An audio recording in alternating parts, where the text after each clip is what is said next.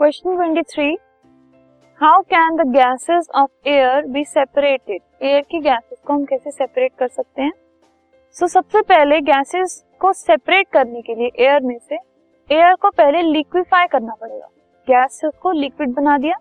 अब liquid air जो है उसको हम यूज़ करेंगे फर्दर गैसेस को सेपरेट करने के लिए। ठीक है? अब इसको हम यूज़ करेंगे फ्रैक्शनल डिस्टिलेशन के लिए। फ्रैक्शनल डिस्टिलेशन वाला जो पूरा सेटअप है, उसमें हम लिक्विड एयर को डाल देंगे एंड फिर जो गैस है, जिसमें सबसे कम बॉइलिंग पॉइंट है एयर के अंदर बहुत सारी गैसेस हैं, उन सब गैसेस में से सबसे कम बॉइलिंग पॉइंट जिसका है, वो सबसे पहले सेपरेट हो जाएगी।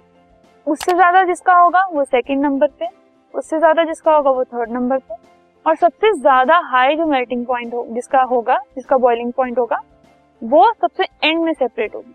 तो ऐसे हम एक एक करके सारी गैसेस को लिक्विड बनाकर फ्रैक्शनल डिस्टिलेशन यूज़ करके सेपरेट कर सकते हैं।